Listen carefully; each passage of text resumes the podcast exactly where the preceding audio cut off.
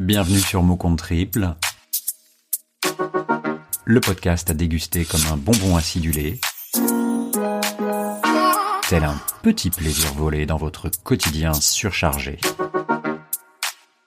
Le mot d'aujourd'hui sera Allô. Cette interjection marque le début d'une conversation téléphonique. Les versions quant à l'origine de cette expression divergent. On peut lire ici ou là que le terme remonterait au XIe siècle à l'époque où les bergers normands hurlaient à loup pour rassembler leurs bêtes. Mouais. Plus logiquement, l'origine de cet usage serait attribuée à l'inventeur du téléphone Graham Bell en 1871. Au moment de répondre lors de sa première conversation, Bell aurait employé ahoy, une vieille expression de marin utilisée pour se saluer. Une autre légende affirme que cette coutume vient du hongrois alom, signifiant je vous entends, la formule aurait été prononcée par l'inventeur du premier central téléphonique, Tivodor Puskas. Dire allô est une manière de confirmer sa présence et sa disponibilité pour converser. Depuis l'invention du portable, on sait théoriquement à qui l'on a affaire, sauf lorsque le numéro est inconnu ou l'appel masqué.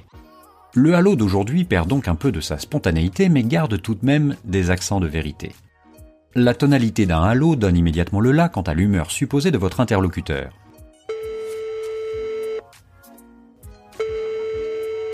Allô Cette forme aussi tonique laisse à penser que vous êtes en contact d'une personne fatiguée, voire au bout de sa life, c'est-à-dire probablement un adolescent. Voyons un autre cas de figure. Allô Ce ton sec vous indique que la personne est sur le qui-vive, prête à répondre à votre sollicitation, ou à contrario que vous la dérangez parce que déjà sur le qui-vive, en bonne compagnie. Allô une forme aussi amicale, voire suave, marque quant à elle le plaisir de l'échange à venir. Et puis il y a aussi le halo plaintif. Allô maman, bobo. D'autres halos furent jetés au détour de quelques célèbres chansons françaises. Comment ne pas citer ici Mort Schumann?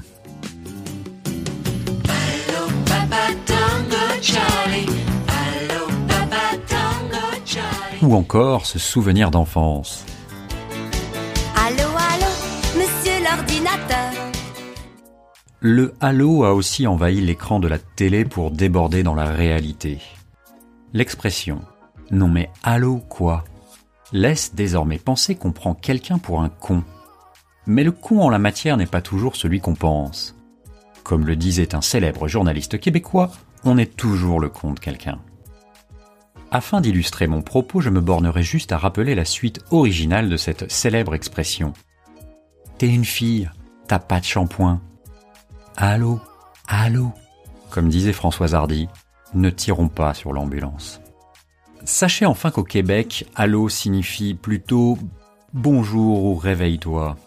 Alors lorsque votre téléphone va sonner dans les minutes qui suivent l'écoute de cet épisode, peut-être aurez-vous une pensée pour cette chronique.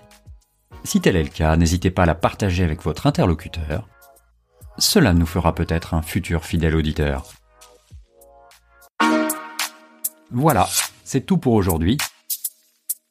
Cette chronique a été écrite par Podcast Zap. Je vous rappelle que Mon Compte Triple est un podcast collaboratif.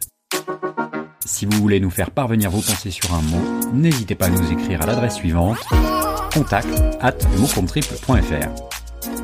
Je vous dis à très bientôt pour un nouveau mot.